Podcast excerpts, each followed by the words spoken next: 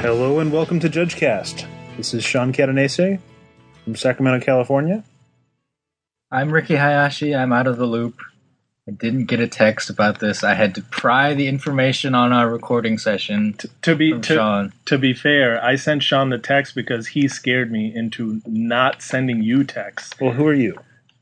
Oh, right. Intro. Just- okay. Um, I'm Jose Boveda, the the the s- small guy of the group, Small guy of the group. Come on. oh. only I'm- level one. And now now with Ricky leaving, how many level threes do we have in Northern California? Well, actually, that's something we should actually talk about, huh? we have we will I'm a have master zero fan. active level threes. In Northern California, In- going well, in from California. right. Oh, that's right. In the whole state, in fact, because in Southern California they have to import their L three from what Las Vegas. Oh yeah, that's true. That's true. The one the, Ray. L three working there. yeah. L- Ray comes across the border from Las Vegas. Right. So we should tell you that this is a podcast about Magic the Gathering and judging, and we're talking about level three judges in California. Mm-hmm. Mhm. George. Sean will pronounce the last name right. Michalogianakis. If you want me to spell it, I can probably do that too. So there. I am so glad I witnessed you say that word. George M. Right. to, to the rest of us is is still level three, but he's in grad school at Stanford, Right. and I understand that that's a difficult school. Um, Stanford? Yeah. I hear, and maybe you've heard about it. hear things about that, that place. So he's a little busy for judging right now. I'm moving to Virginia, Mhm. uh, which would have left Jeff Morrow. But It's Jeff the same. Morrow's no longer an L three. That's right. Yeah, poor guy. As Oh of I, you don't know how true that is. I did talk to him today. He's like, "Oh my gosh, you won't believe how much work I have to do now." They, he's he's a, he's an awesome guy. Uh, Yeah. you know, working under him, it, it's always been a pleasure. So you know, couldn't happen to a better guy. Right. So he's leveled up to level four now. Jeff Morrow as of Grand Prix San Juan, not Grand Prix San Juan, Pro Tour San Juan. He'll delete that part. Right. I'll cut that part out. But uh, Pro Tour San Juan, uh, Jeff leveled up along with a whole bunch of other L threes One up to of L four. Four. Yeah, four L fours all at once, which is pretty huge. Yes. It's a pretty momentous occasion. And then we also had a bunch of level threes Finally. promoted um, in at San Juan, especially. I want to give a shout out to Nick Saban because he's one of your compatriots now at Star City. the the football coach. I'm sure he'd love to hear that. He gets that all, All the, the time, time. Yeah. which is why I think he usually goes prefers to go by Nicholas. Right. So Nick over at uh, at Star City Games has now leveled up. He's now an L three, and uh, I'll be hopefully working for that outfit in December or not December in Denver. December. in Denver at uh, the 10K weekend they've got coming up in August. you could work for us in December. yeah, if I you- recall, that's the Oh, final that's- invitational tournament. in Virginia. Yeah, if I you can. can, even stay on my couch if I have a couch. uh, Ricky's going to be well, sleep. His couch is going to be in his trunk. So fair warning. yeah, depends on where you're living at that point, but uh, yeah, that sounds like sounds like it might be worth going out to Virginia for that giant event out there. Of course, there are a lot of other big events coming up soon. You know, there's a big 5K down in San Jose at the end of the month here. really? Yeah, I'll be there for that. We got a PTQ this weekend that is the first PTQ in almost two years for me to play in. Wow. Yeah. What, it- what what what? Do you know what you're slinging over there? Oh, I don't want to ruin the suspense. What's the format? It's okay. There's no suspense. Right. I just wanted to know. It, it's it, well, it's standard. I'll probably be playing something blue white controlish. Uh, Isn't that's on everybody's radar though? It is, but I just do it better. Oh, right. That's why it's on everybody's radar. Actually, I'm, I'm probably. Well, gonna you see, fail horribly. Jose, if you're not very good at magic, like why stray from the mainstream decks? Yeah, why why really attempt to innovate if you know you're going to lose anyway? I, I think uh, I, I have an answer to that. You know, because I think it's the journey, the journey that, uh, unless you actually want money or, I'm or actually prizes or I'm, I'm something. actually running Journey to nowhere, which is ex- where, where you going? You going nowhere. right. And Just I'm, because everyone else also realizes that Gideon Jura is a good card doesn't mean you can't play it. Yeah. Like, why would you want to go with an inferior choice to Gideon? Just because, like, oh, it's mainstream. No, no, that- I, I have I have no problems with Gideon. I- He he is quite the beating.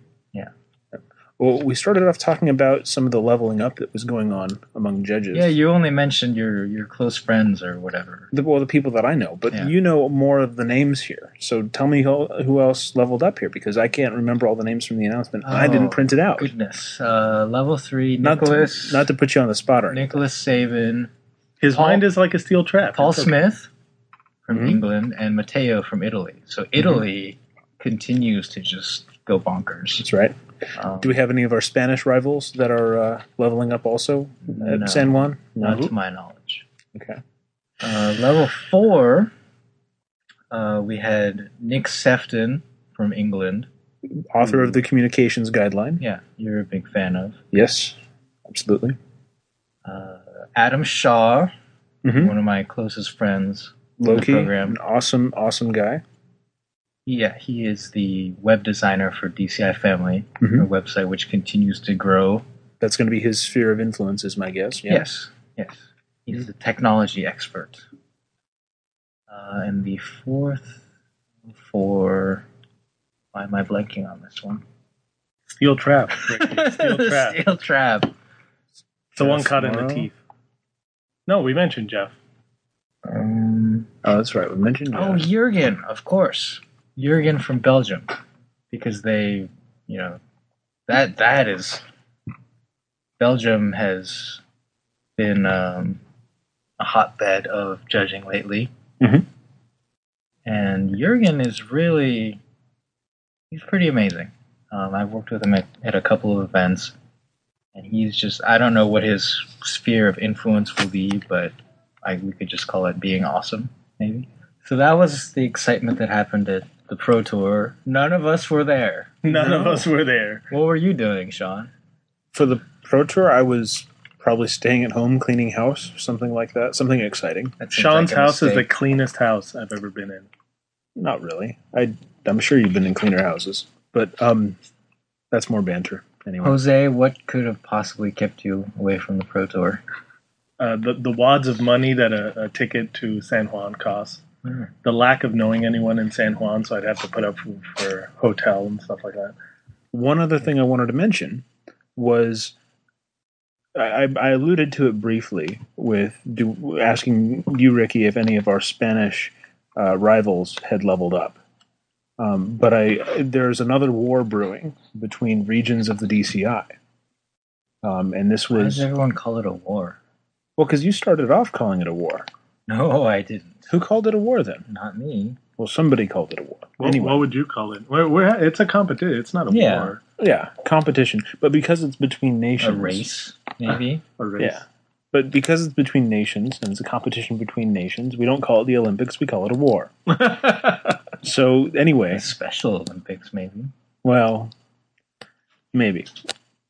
Anyway, we have um, right now this competition ongoing between Spain and California to get to 75 total judges is the, the goal for this. And, you know, I granted I need to keep track of that better anyway.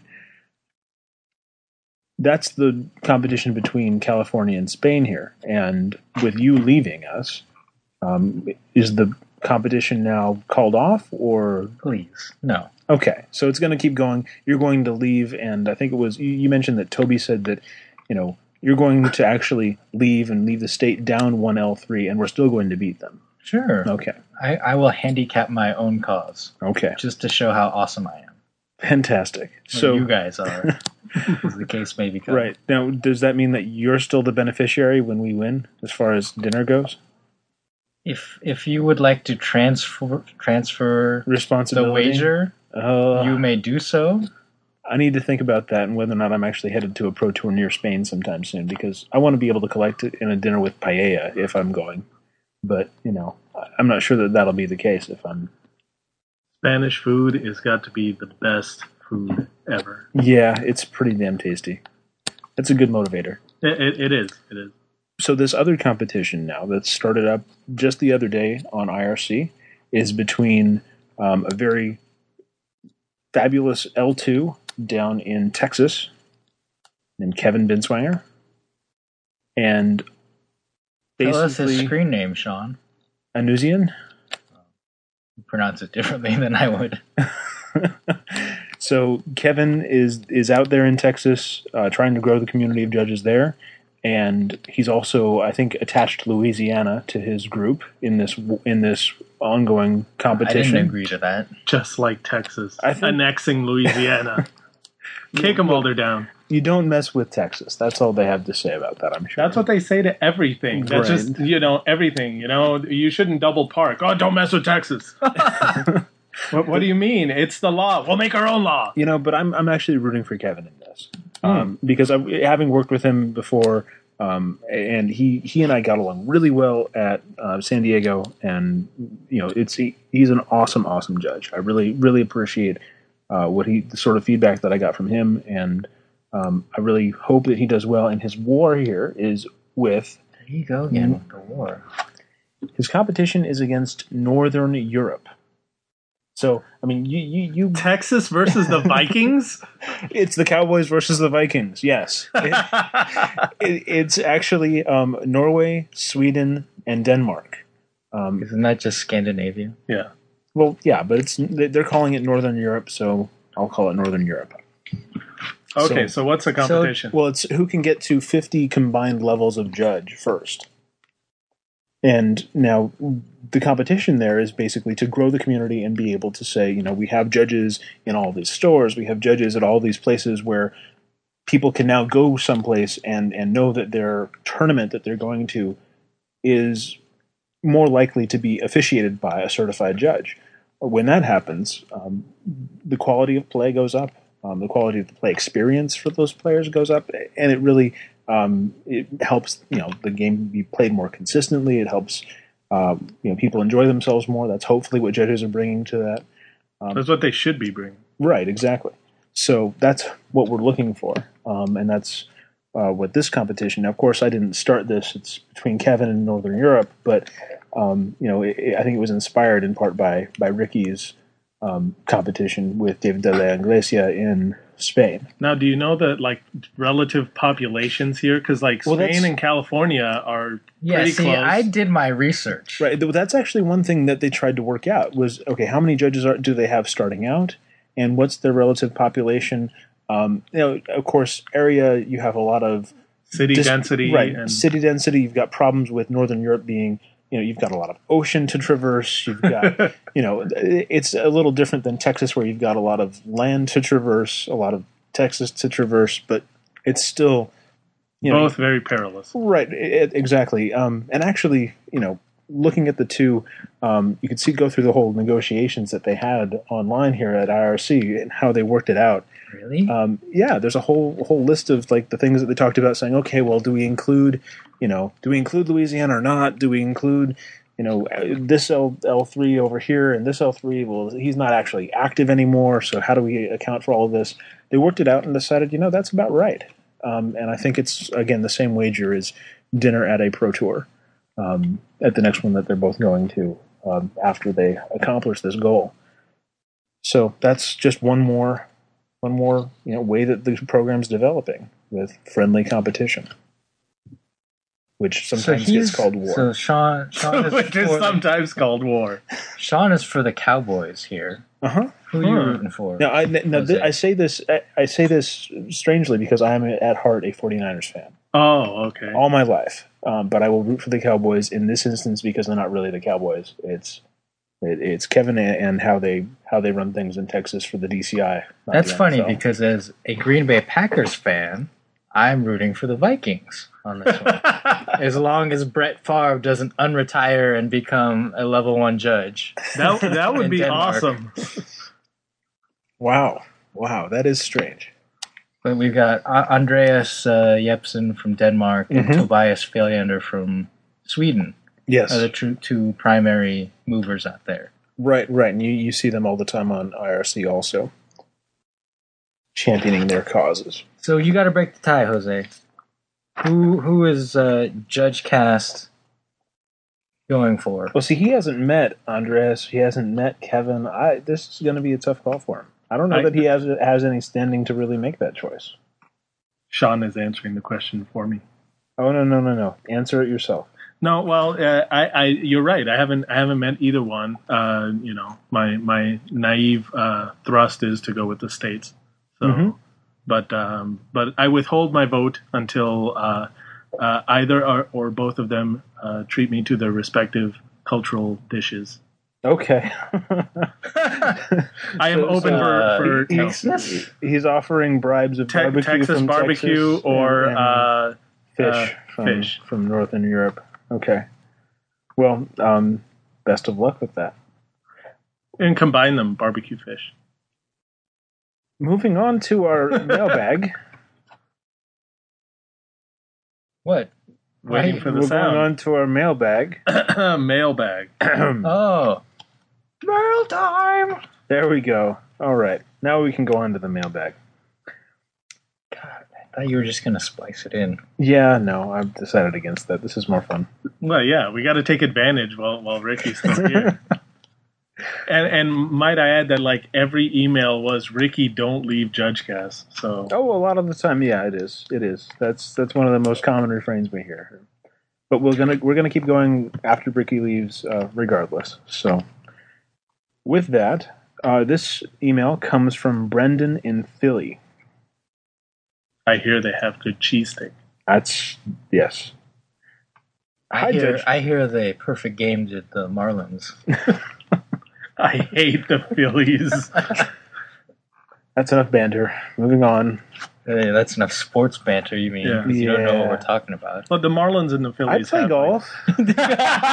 I mean, Like, Croquet's a No, I- sport. I- Is that I- a- actually, I don't play golf. I, I'm more likely to play baseball than golf. But anyway, um, Brendan in Philly has a question. Says, "Hi, Judge Cast. I have a question that came up at, Wow. a, at a side event at Grand Prix, Washington D.C. I was in the finals of a win a box tournament, and the previous round had taken forever." So, my opponent and I decided to ID and then split the prizes. However, the total first and second combined prize was an odd number of packs. My opponent wanted to roll a die for the final pack, but I was admittedly leery of using a die at a magic table in any capacity.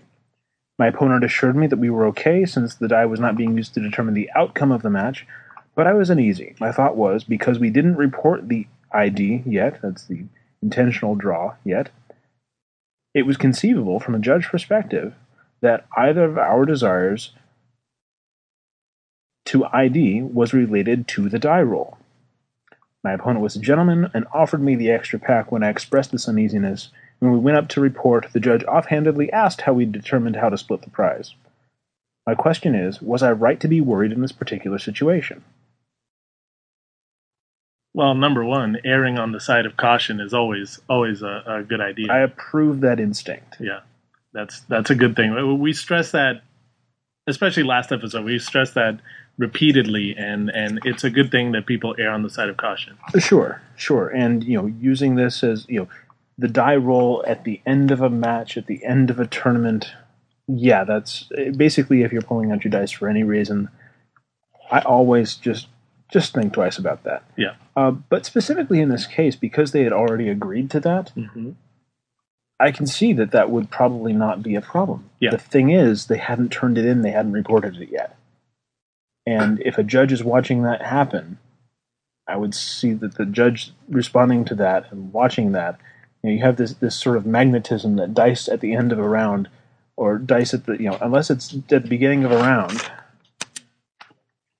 So I can see a judge responding to this situation and thinking, you know, yeah, you're about to improperly determine the winner of a match. and flying in and saying stop. Absolutely. Uh, I don't. I don't know. I think I, I would think it's fine. A- any judge comes by and, and they say, "Yeah, we're IDing and rolling for the extra pack." That's, Or really, well, they're- that's fine. But They're in the final, so Right now, that's that's another question here. I mean, eh, you know, they're they're in the finals of I, I don't know if it's single elimination at this point or if it's just that they're the last two in Swiss. Um, however, they're going to set that up is you know that's that's up to them, um, or that's up to the tournament organizer rather. Um, yeah, I, I just don't see this ending well when you bring up a die at the end of the match. I, it, uh, I would have gone with the King Solomon approach with the extra pack because Oh, you I have just take a pair I of have scissors to always- the pack and cut it in I have half. always wanted to try to cut through a pack of magic cards with the paper cutter that we used to cut the result slips. it, it, Oh. could probably do it. yeah, Do you you can not totally have do that that. urge? You know that, that and has then you occurred to open me. the pack, Right. and you're like, "No, get in!" we we should totally do that. you know, I, I still have this guttural instinct against um, cutting or destroying magic cards. It's still a really hard thing for me to do.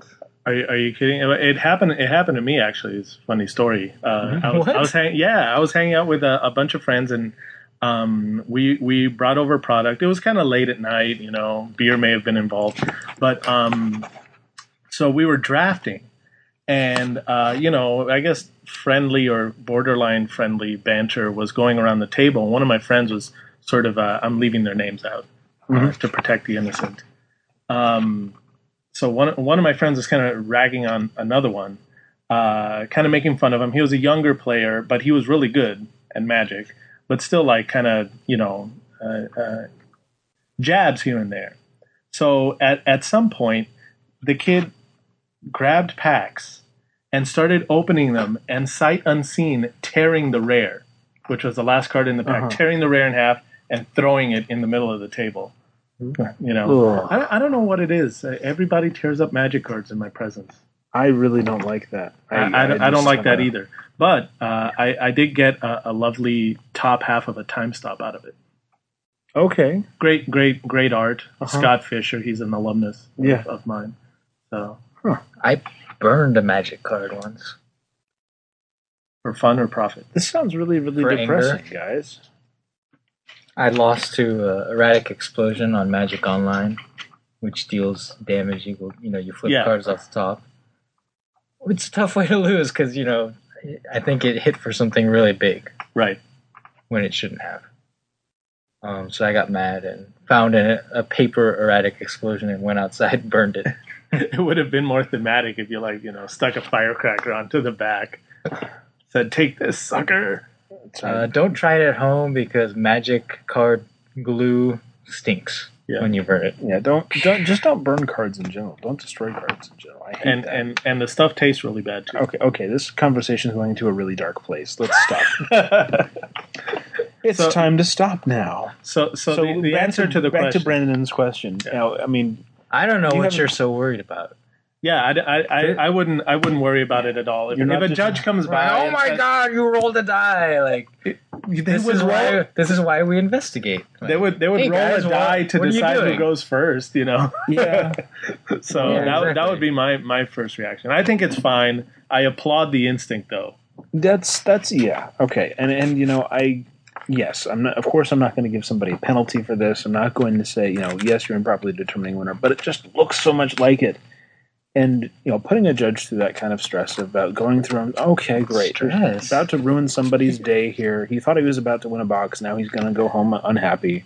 I, I think I, I, I agree with Sean in, in a sense. I think it's stressful when you have to when you know they they messed up and you have to just ruin their day. You know. But Okay. uh but yes, I applaud the instinct, but no, uh, dice isn't used to determine the outcome. You're not randomly determining a winner. You very specifically decided to ID, so uh, or it's not even an I. But one person's dropped. One person drops, yeah. We talked about that last time, but but yeah, no, you're fine. just make sure that you know you're real clear on this and that you're not all of a sudden changing your story to Right. say oh no we were just trying to decide who gets that last pack or we were trying to decide who you know gets to go get lunch for the other person you know we're you know, Yeah. I, I, I don't make up fishy stories Honesty is the best policy.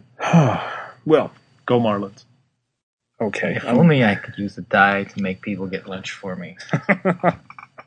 Are you kidding? You were you were eating Chick Fil A here, and I had to like sit there and, and look at you doe eyed, you know, hoping that that something fell off your plate. Could have gotten some food. No way! I had to rush over here. I had to rush over here too. well, let's move on to our next question Sean is the one that didn't rush. no sean didn't i got i was driven over here Oh, So this message comes from somebody that sent you the question, Ricky, and you forwarded it on to our JudgeCast inbox, uh, but I don't have their name anywhere. What? That's kind of awkward. Well, here's the question, and if you recognize it, congratulations, your question got on the air. Um, Stop sending questions to my personal email. Just send it to judgecast at gmail.com. judgecast at gmail.com. Okay. This is the question here. Um, if I gain control of my opponent's Tuk Tuk the Explorer with domestication, and Tuk Tuk is later destroyed, under whose control does the resulting 5 5 token enter the battlefield? My guess is that I get the 5 5, since I believe I control Tuk Tuk's triggered ability, even though it triggers upon entering its owner's graveyard. I don't So- even know why I get questions like this. 'cause I mean, yes, I am a public, you're a celebrity. but there are quicker ways to get the answer to this. like gatherer. or IRC or JudgeCast even is probably a faster way of Or, getting or that, any yes. of the magic forums have a Right. question and answer. Well, good, but this this question, I mean, it's a valid question. It's Yes, a, it's a it is. commonly misunderstood uh, interaction. You know, I've, I saw this just last Friday night when two players were playing an EDH game, and somebody's uh, somebody had controlled somebody else's uh, academy rector, and it died, and they wanted to know well, who gets to, to go search for an enchantment. Right. You know, it's it's the same sort of thing. No, it's funny you should mention E EDH because uh, uh, some people like to take control of the general Mhm. and find a way to kill it in order to control the, the the replacement effect that that would either send it to the command zone or not. Mm. But uh, with uh, EDH specifically, the Right. rule is the owner Yeah. gets to decide, not not the controller. Ew. Well, it, would- it would be kind of, you know, it would be kind of nasty if you can take control of the general and just sack it to something, and you say, okay, that's that's uh, it's you in know, the graveyard forever now. it's in the graveyard. Yeah. Or you decide to exile it for some cost, and that's you know even tougher to get back. Yeah. yeah. So okay, well, in this question here with Tuk Tuk, I mean, he's you know I, there is a, a slight, slightly incorrect thing here, and that is that he, he says it triggers upon entering its owner's graveyard. Well, that's the triggering condition, Right. but it's actually triggering from the battlefield. Right. Um, and that's because it says when it's put into a graveyard from the battlefield. Um, otherwise, it would be saying you know from anywhere, like Emrakul the Aeon's Torn Right. says from anywhere. Um, then it's actually triggering from the graveyard, and so in the graveyard, whoever controls that graveyard controls that trigger and, and gets to do whatever it is that the trigger will do. But in this case, whoever controls the trigger, that is, whoever controls Tuk Tuk the Explorer, when it leaves the battlefield and goes to the graveyard, is the person that's going to get the 5 5 Tuk Tuk the Returned giant artifact creature token thing. Yeah, I don't, that I one's don't pretty like good. this rule. I don't like that they're different. The from triggering from the graveyard and triggering from the battlefield? Yeah. Does it bother you guys? a It- little it- bit, but I yeah. can also understand why it why it happens Sure. because I mean, there's no way that I can you know know that it's going from. For instance, if I'm milling my Emrakul the Aeon's Torn, you know, it's it's in a hidden zone going straight to the graveyard and it, triggering from a hidden zone Right, doesn't make any sense. That's why it has to trigger from the right, graveyard. yeah, and that's that's uh, that's a rule that if if the card is in a hidden zone, anything that would trigger doesn't. right. So that's the that's that's the paradox that you're stuck with. I just feel like similar things should be similar. Hmm. Yes, they should. They, they you'd think they would work the same way. Um, but also, does it? I mean, i can you think of an instance where this actually changes the outcome of an interaction, where something triggers from the graveyard, and because oh, of don't that, ask that question. Someone will send in some ridiculous thing. Please send something No, ridiculous. so, Oh, think, so if you God. can think of an interaction that where this difference between triggering from the triggering from the graveyard versus triggering from the battlefield, where that difference matters for the same sort of interaction. We're not talking about um, you know some it w- it- for instance, if you can think of something that would go to the graveyard and you know because you don't shuffle it anymore, because you don't control it anymore, you don't shuffle it. I, I can't even think of the right way to word the way that would actually come up, but I, I can't even think of a card where this this would be you know maybe something like uh, you know grinning totem or something you know that's that's all I can think of. No, maybe. Okay. Well, good. Then, then. Well, do we want to move on to our contest? Because we had a couple stories come in, and I think I wanted to probably award somebody a draft set. that you will never send. I will send them. I did. I tell you. I told you guys this before the show, but I'll say it again. I I've really tried to mail the draft sets And, And- when did you try to mail them? on May thirty first. Oh, I went to the post office, bag of packs in hand with addresses. Walked up to the door of the post office, and Oh, no. on May thirty first, they on were, Memorial Day. a yeah. federal holiday. Uh huh. Yeah, they Hmm, And were. surprise, surprise, the government building was closed. You know, you know what he was saying too. He's like, I don't have work today. I get- Sweet, I can run errands. No, it wasn't just that. Like, like my sister's getting married in July, and I need to get a passport so I can go up to Montreal for part of the like the time that we're out there. Well, for that I need a passport. Huh. Yeah, For that I need nowadays, to go. When's the wedding? Uh, middle of July. I probably just won't go to Montreal for the time there. But uh, at this point, You know because what it takes else too is long. in Montreal What's what's uh, what else is in, in the Montreal middle of July? in the middle of July? What else? Canadian nationals. Oh, Actually, I think it's maybe like the 24th. oh, that's 25th. that's after. That's the week after I'm up there. Hmm. But uh, Just uh, stay up there for an extra week. oh, maybe probably. not, though.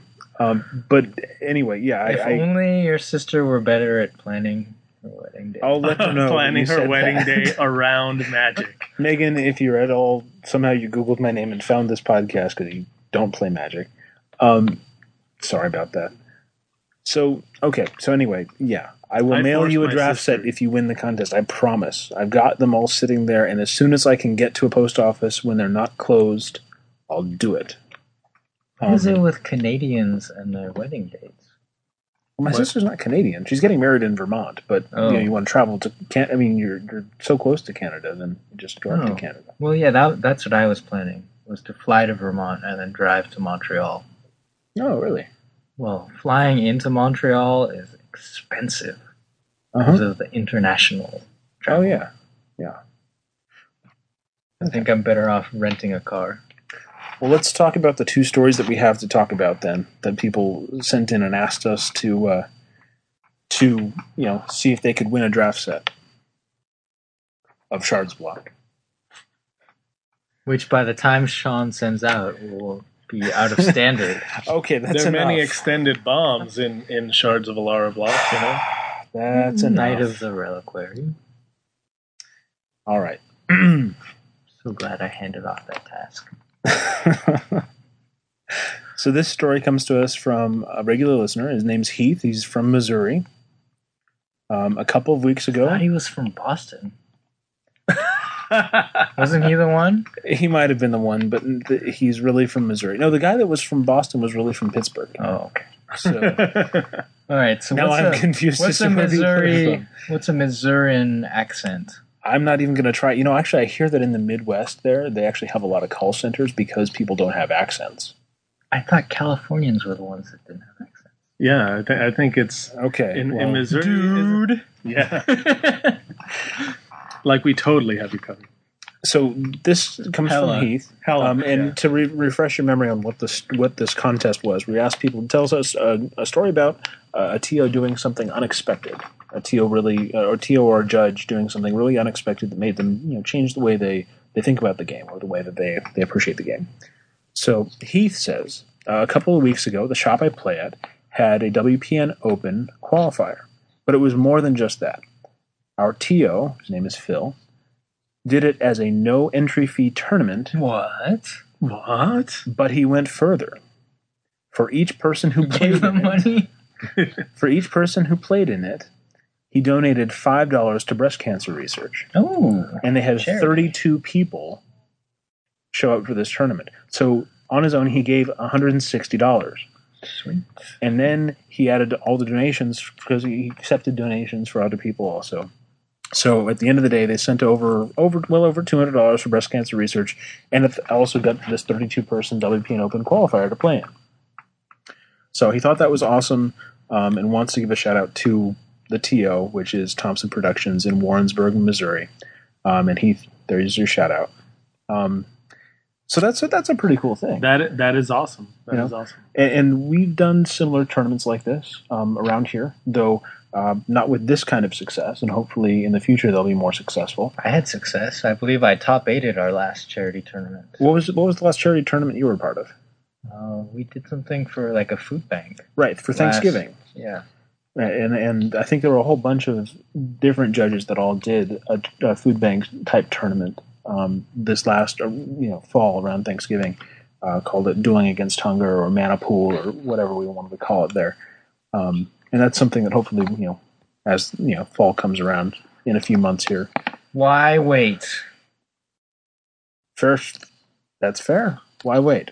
People are hungry on days other than Thanksgiving. Yes, they yes, are. they are. okay. Well, I'm hungry.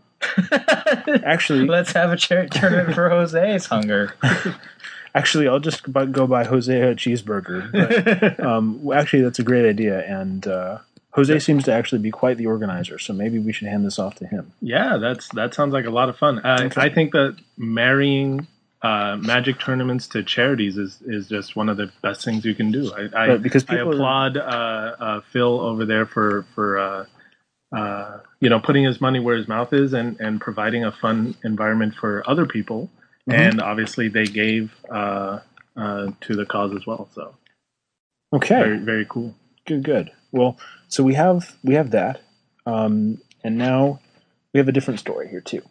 So we'll, we're going to figure out the details on a charity tournament for for you to be the TO for Jose. But right now, we'll go on to our second story, and we'll figure out who to give the draft set off, off to here.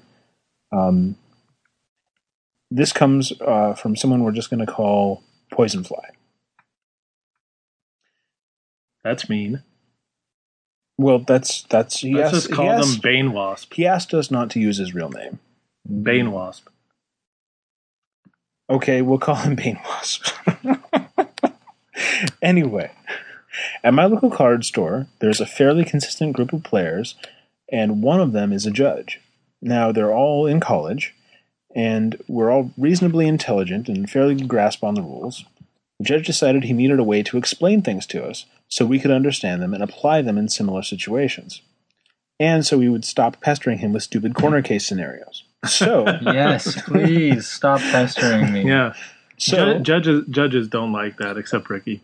corner cases are, are fun. No, I mean, I'm- if they I'm make your head totally kidding. explode and make you think, that's okay though. I, I this game No can more, do that. no more panglacial worm tokens. oh, Should we go into what the Panglacial Worm token is, or should I finish reading the story? Where should we Finish go? your story. Okay, finish the story. Then we'll go back into Pan- Panglacial Worm no, token. you will forget. Then I'll have to cut this part out.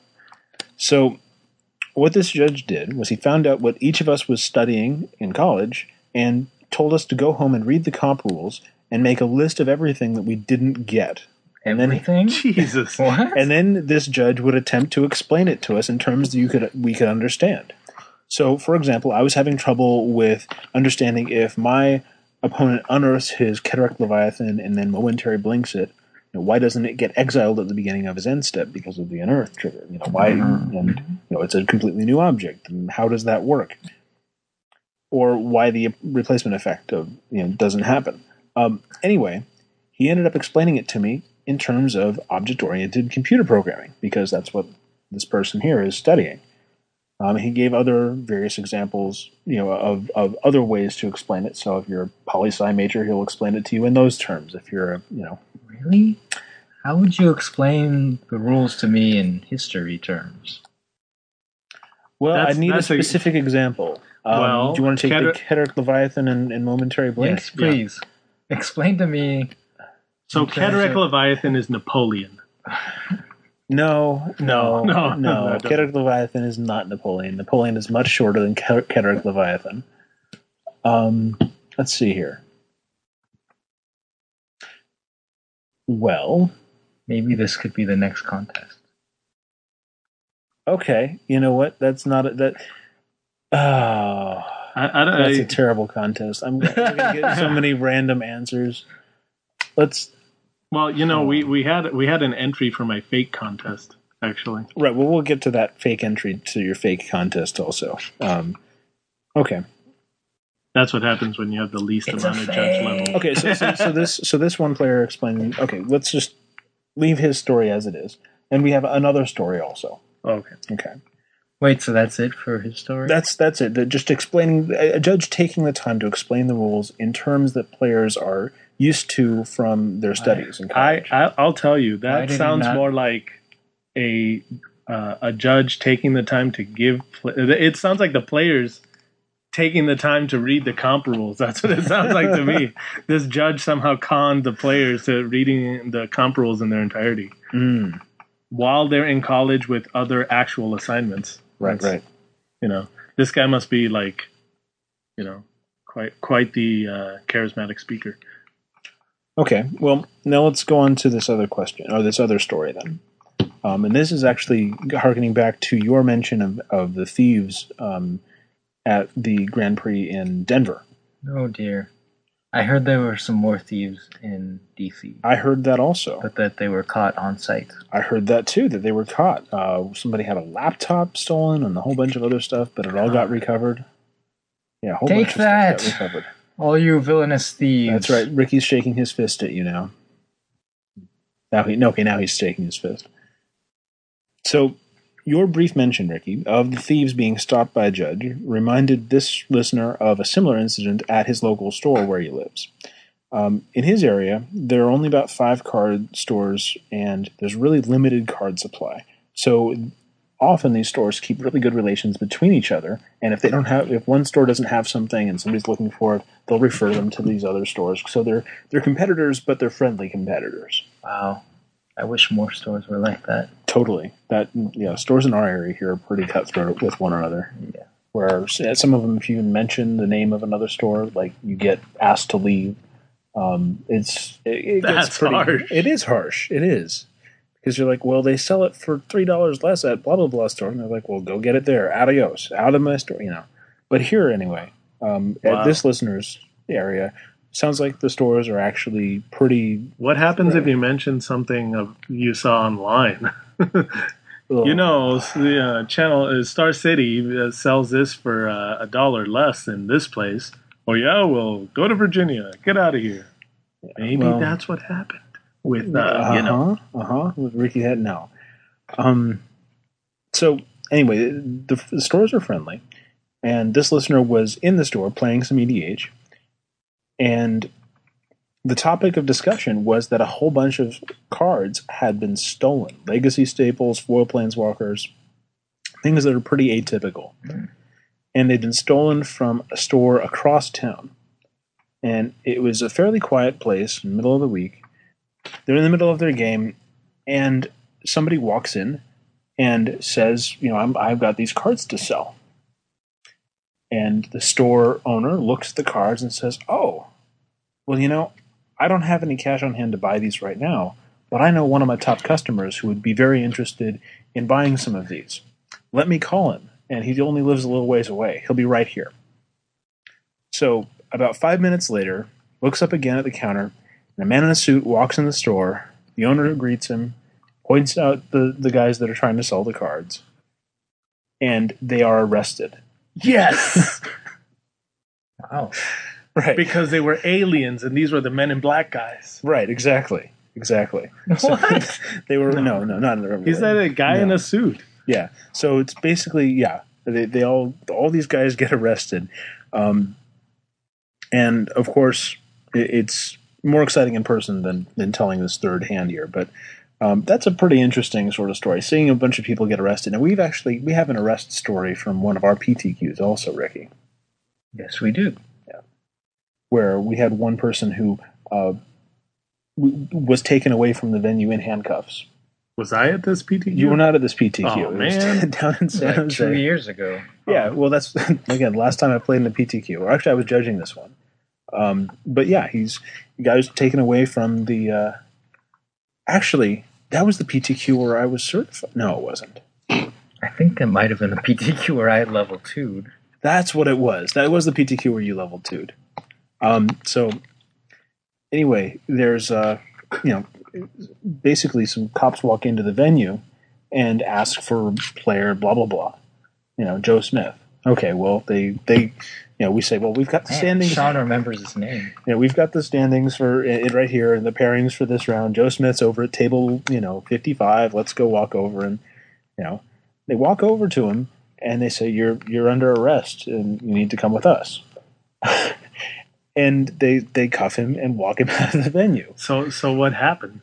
Um, well, the, the story that got trickled down was that he had um, a dispute with his parents over being able to use the car to go to the venue, Oh, go to the PTQ. So he stole his parents' car. so he stole his parents' car. Now, it, granted, it's it. He's an older guy. He's maybe in his thirties because Ooh, his okay. son is also playing, Yes. and his son A, a Was- few rounds later, it's like, how am I getting home? what? What? Grandma, can I get a ride? I know Dad Yeah. stole the car, but Well, the car's still parked at the lot too. but yeah, that was that was an awkward, awkward time.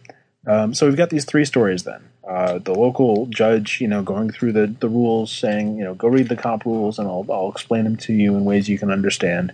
Uh, the arrest story here, um, and then also the the WPN Open qualifier um, or WPN Championship qualifier with uh, the breast cancer charity tournament here. So which of those stories do you think should win our uh, win our prize here? I vote for the charity tournament. Hmm. I You vote would for like the to. charity I would, tournament? I would like to support Me too. more people to do that. Okay. Well, it looks like we're all in agreement here. I think the charity tournament. Um, Of course, These this, were- is, these this were- is the guy talking about the charity tournament. Yeah, so you're he- not really- he- well, but he's He given a also shout-out ran a to charity his- tournament. Sean did. well, yeah, I ran one, but I mean that's that's. I'm not getting the draft set here. The guys that actually you know talking about the draft, talking about the charity tournament, but at the same time, um, you know, even though we're not rewarding the person who actually, that's what I'll do, is I will send, uh, I will send the person Heath here in Missouri. I will send you two draft sets, and I want you to give one of the draft sets to the organizer of the charity tournament. Oh, good idea. Okay. And then you keep one other one. And this is also a way that we can get rid of more shards draft sets and get into other product if we want to get rid of You that know, if instead. Ricky wants to get rid of draft draft sets, packs, he can just give them away to you. yeah, sure, I can. I can use them as prize for tournaments. Okay. Okay. Well, The, good. then the we- last, the last uh, uh, um, PTQ that I that I judged, I, I got compensated to the tune of like five packs. Or something. not, not enough. Not enough for Yikes. all your work. Well, hopefully that'll change. Now you're now that you're certified at it did better. So okay, let's go on. So that's that's our contest. Congratulations, Heath. Ta-da! You win, and hopefully you'll be able to give this other draft set off to person there, to fill the TO. right? Good job, Phil. Of course, what does a TO need with another draft set? But we'll see. Draft sets are always fun to have. Okay, so we have now a couple other emails that came in from listeners, um, and one is from a fellow judge, and uh, this is What her. did we get wrong now? It's not because we got something wrong. We kind of ignored a question, and she decided to actually give us a real answer to it. Oh yeah, yeah. Um, and this is Charlotte, Charlotte Sable. I from- didn't ignore a question. well, simply threw my arms up in the air. Okay, well that's that's good enough for not really answering it. But um, I was fully aware that the question was existent.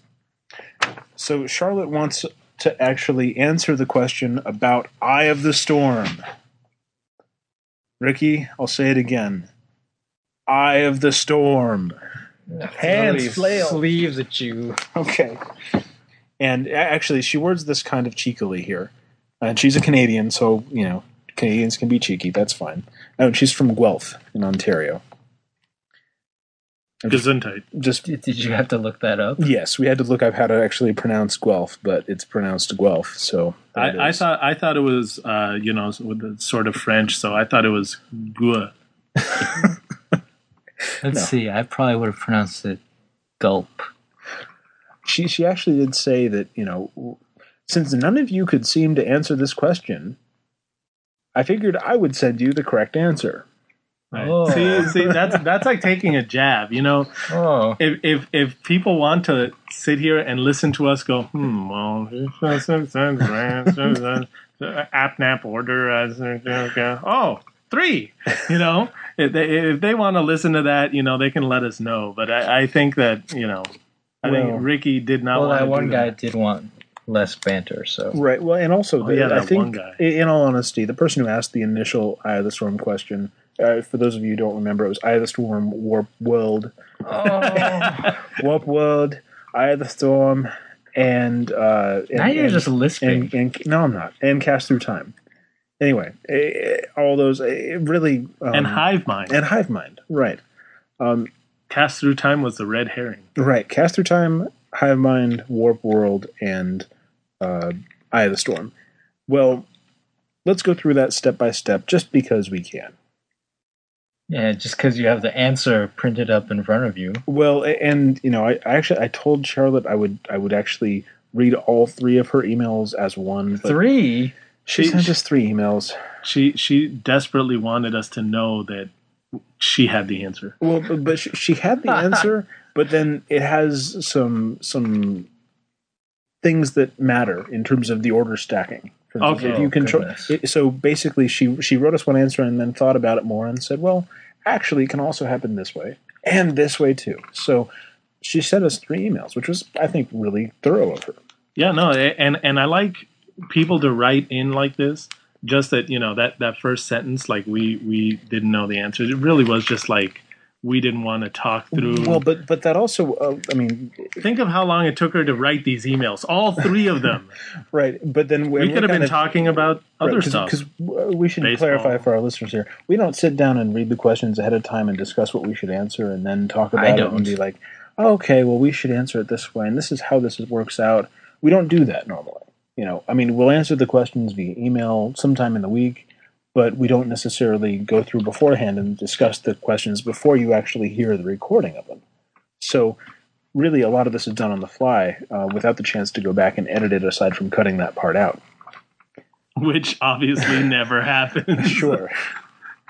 So, as stated in the question, all three enchantments and the See, warp I, world. I think if you really want to ask questions like this, you should be forced to play with the deck in the tournament.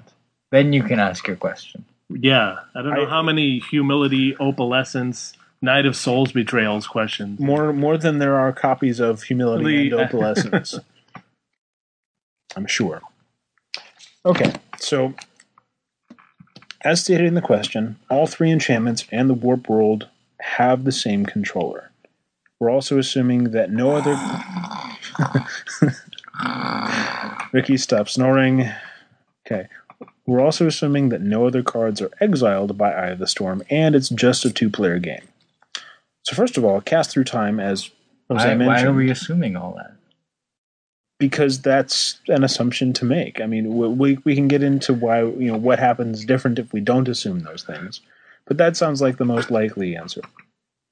So, first off, uh, Jose mentioned that cast through time is irrelevant, and, and it does nothing because rebound only works if the ca- spell is cast from the hand and the original warp world is being exiled by Eye of the storm, Son of a. so it never resolves and doesn't have rebound and doesn't rebound doesn't work at all for it. So That's what that's what Eye of the Storm does. It'll remove it from the game, so the original spell never resolves. Right, exile it exiles the actual spell and then makes copies.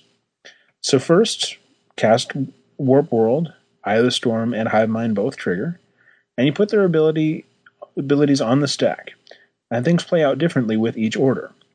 If Hive Mind's trigger resolves first, then it'll create a copy of Warp World for your opponent, um, and then this copy will resolve, shuffling all three enchantments into your library. Then I have the Storm Trigger resolves, exiling Warp World, creating a copy of it, which we presume you cast. Then the copy resolves. So you've got two copies of Warp World resolved, not the six that Ricky said. Oh, my head. Now, now if you stack Eye of the Storm's trigger first above the Warp World trigger, that trigger resolves, exiling Warp World and allowing you to cast a copy of it. Casting this copy causes Hive Mind to trigger again. Hive Mind creates a copy of Warp World for your opponent. The opponent's copy resolves and shuffles all the enchantments, and then your Eye of the Storm trigger. Oh, you're sorry, your Eye of the Storm copy resolves. Then the Hive Mind trigger resolves, creating a copy of Warp World again for your opponent, which then resolves. N- So the net result, if you stack it that way, is three copies of Warp World resolving. Still not the six that you mentioned. But if you multiply two and three, Yes. maybe Ricky in some arcane way came up with the answer, Well, there actually is another like answer. numerology style. 47. The answer is forty-two. So i i- the thing is that there's there's another quirk with this, and that is that if you're in the middle of resolving a warp world with another one that hasn't been uh, cast yet because the Eye of the Storm trigger hasn't resolved yet, Mm-hmm. if you flip over a hive mind or multiple copies of hive mind and you haven't cast the copy from the eye, original eye of the storm trigger then when you cast that copy it'll trigger again for each hive mind in play Oh Then- no! Then your head explodes. oh no! The answer is infinite. the answer is maybe infinite if you do it right Oh. um, of course Make it stop. you could you could totally do this. You can totally do this with something like um, what's that stupid card? Oh. Mirror Mirror of Fate. oh my goodness you could You, could, just leave or four- doomsday or Doomsday. Yeah, Yes. but that's a good card. Um, yeah, you know, it, and Doomsday has single handedly made Sheldock Isle a good card too. right right Um, no. Uh, yeah. Mirror of Fate. Mirror of Right. Fate's a permanent. it is a permanent which means it'll get shuffled in also Yes, and you can reveal it. And you could, yeah, okay, we're done with this question. Do not send us anything more having to do with Eye of the Storm. I'm fed up with this just as much, not nearly as much as Ricky is, but I'm fed up with it. This is your Eye of the Storm question when it comes in next time. Okay, that's the sound of your Eye of the Storm question hitting our inbox. So we have Okay. to pick a The new inbox- one. The inbox is your mouth. you just ate that piece of paper. It's amazing. He's Okay, hungry too. so we're done with Eye of the Storm. We're done with Warp World. I was done last time. Time before, I think. if only you had listened. Well, I think we're also done with this episode.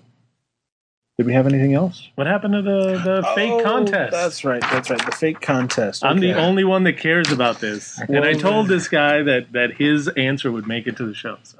Oh, well, okay. Why don't I have you read it? Then? I'm tired of reading. But you, you have such a lovely voice.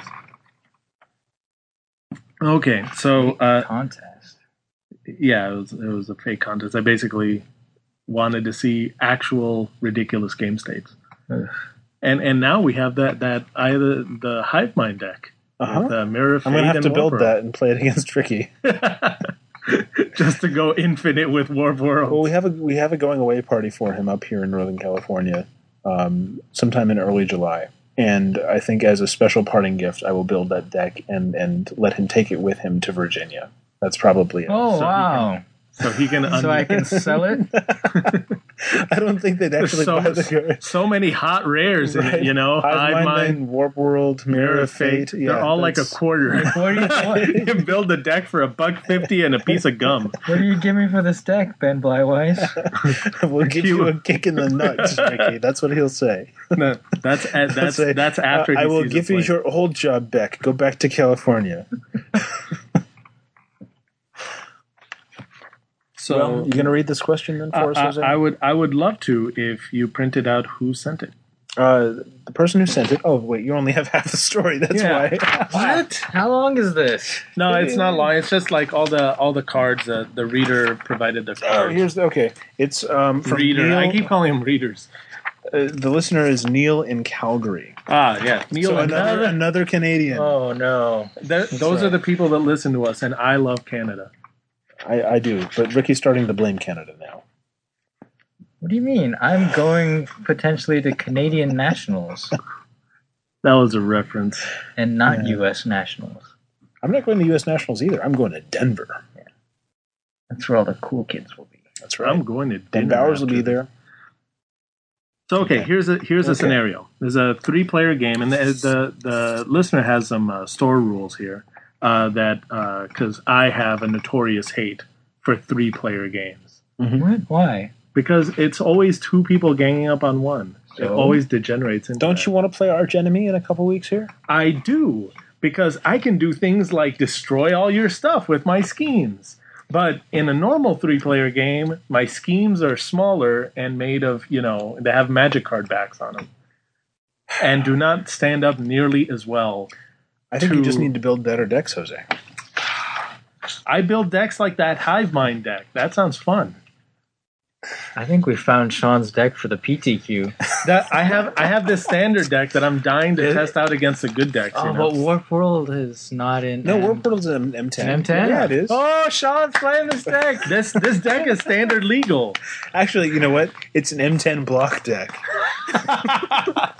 No, but you want other stuff Yes. like Holy crap, it is.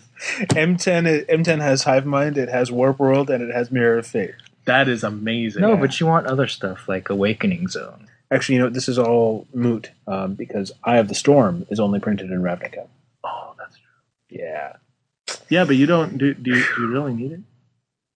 You need hive mind, really. the one that you need Well, is no, hive but the, mind. the thing that matters is that when Eye of the Storm's trigger is still on the stack and hasn't resolved exiling the Warp World, then you still have more Warp Worlds that are going to be cast. So more copies of Hive Mind matter. No, yeah, but that, that actually no, because hive mind is going to create two warp worlds, and once one resolves, it'll flip over hive mind. So when the second one is cast, each other player casts one. So it's like a chain. No, but Hive Mind just copies the spell. It doesn't make you cast the spell. Oh. Eye of the Storm makes you cast the copy. That's the difference. Oh, right, right. Yeah. And that's actually, it's actually, wow, we actually have a useful rules nugget in here for, for our listeners. And that is that there's a difference between copying a spell and casting a copy of a Right. spell. You're not you're not going to go infinite just copying it and throwing it on the stack. Right. You need to cast it. Otherwise, it would go infinite automatically. Right. It And your wouldn't be opponent's able not to going to stop help it. you out by casting their Eye of the Storm Warp Worlds, I doubt. Right. So it's all up to you. Okay. So now, now with that out of the way, let's get back to your ridiculous. So you're not going to mistake. play the deck? I'm, there isn't a deck to play. You can't play. I mean, I could play it. It'd be an illegal deck, and I'd get booted from the tournament pretty dang quickly. Or I'd be finding myself playing with four more islands than I wanted. You could try to win your first match. I, actually, I'm more likely that a goblin guide on turn one would kill me. So Yeah, that's that's probably what would happen. I hate that guy. Three player game. Uh, uh, house rule that they had is you must attack the highest life, which is a good idea. I like that idea. Uh, combat or direct damage. So you Hmm. could only do that to the player with the highest life. Um, Neil's at one life. Carl and Josh are each at 10. Uh, the player to his right has a hypergenesis suspended with one counter. Carl starts his turn and casts hypergenesis. Uh, they go through the table multiple times, dropping permanents like uh, Carl had a Blitz Hellion, Simeon Spirit Guide, uh, Neil put down Grave Pact, two doubling seasons. You can already see this is going crazy. And Deathbringer Thoktar. And Josh puts down Vampire Lacerator. Uh, Josh and Carl have basically ignored Neil, which which Two doubling season. How do you Vampire ignore- Lacerator. yeah. Sounds like Josh got the short end of that. Hypergenesis, one card in hand, lacerator. So they they it, it also mentions that Neil had a dark confidant that was about to kill him too. Right. So- and he's the one at one. So everybody looks at him and says, All right, "Well, you're going to die anyway. So let's just focus on each other." Right. well, they can't do anything else. Yeah. Right. They can't actually uh, target him. Um, so yeah, so that's a game state. Uh, and uh, Carl attacks Josh with Blitz Hellion. Josh blocks with his vampire. So that means that a creature dies, That means that a creature dies. and Willy Thoktar, not Willy Thoktar, Deathbringer Deathbringer Thoktar. gets how many tokens? Uh, he uh, how many uh, counters? Yeah. he gets four, Because two doubling seasons. two doubling seasons. Okay. double of a double. Mhm. So um, so at that point, uh, Neil notices that hey, he can use Deathbringer Thoktar to kill his uh, d- uh, um, Dark Confidant. So now Deathbringer Thoktar has seven counters on him. So yeah, exactly. so now it has seven. So now he's like, hmm. There's a simian spirit guide on the board too. Right. So you remove two counters and you get four more counters. hmm And uh, he looks at his own board, and there's three birds of paradise. So each of those is a net, net of three more counters. Long story short, Deathbringer Thoktar lived up to his name. Uh Uh-huh. huh. Absolutely. So I thought that was cool. Nice. Nice. See, and this actually happened. It's good. Well, Story. you know, I've I've won games. I've won EDH games with Deathbringer Thoktar before. It's a pretty awesome. you card. beat me with Deathbringer Thoktar. You beat an entire table. I remember. jerk. I'm scarred. Uh-huh. It's it's a fun card. Yeah. It's a fun card. Well, Crash goes into Crash the Blood Braided deck. Absolutely, it's where it Yeah. belongs. You want to Swap. know what's a dumb question? What? The doubling season opalescence followed footsteps question. For some reason, this pops up on forums maybe like once every two months. And it's like, after like five turns, how many doubling seasons do I have? And it's this ridiculous, like, Number. two to the 200th power or something. No, it, it's bigger than that. It's pretty. It's actually, um, yeah. In fact, uh, there, we we got asked that question What? also, No! but I didn't. I didn't actually put it on the on today's list of things to talk about because it's something we'd already talked about with Toby, um, where he said, you know, basically the difference between an infinite combo and a actual finite real number, but also recursive and giant. right. But it's actually a finite number. Right. So, say somebody picks a billion billion for the number of times that they're going to, you know, gain life from their elf combo. They say, "I'm gonna a googleplex times a googleplex. That's the number I've got. Right. That's how much life I've got." And this other person has this followed footsteps opalescence doubling season. Well, at what point does the followed footsteps opalescence doubling season kill the billion billion googleplex squared thing? and they actually need a number of turns because it matters because they're both running out of cards in the deck. That's the sound of my head exploding. So I think Toby's answer at the time, and I think it would still apply today, is somebody just concede already. Somebody, win. somebody, somebody say, you know what? Yeah, you got this, or vice versa. and that is why that Eye of the Storm Hive Mind deck is so good because you just stop people from interrupting you while you're uh, solving your thing and just Right. keep going until they scoop in frustration. Okay. Well, that that also sounds a lot like stalling. So don't be a dick either. No, but the idea of the deck is to. Yeah. No, of course, but yeah, the idea. However, you should get ice cream. That's a good idea.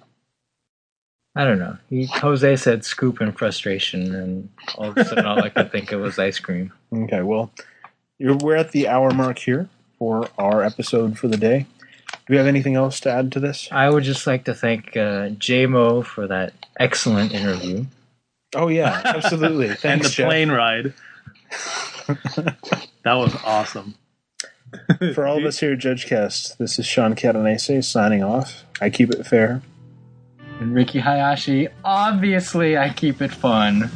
And Jose Boveda, I keep it real. J Mobile. I thanks wonder. I thanks wonder, for listening. I wonder if he actually listens to our podcast.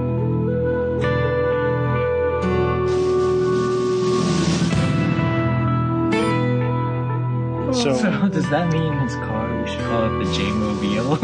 J Mobile. yes! Got there. We turn to dreams. It's over my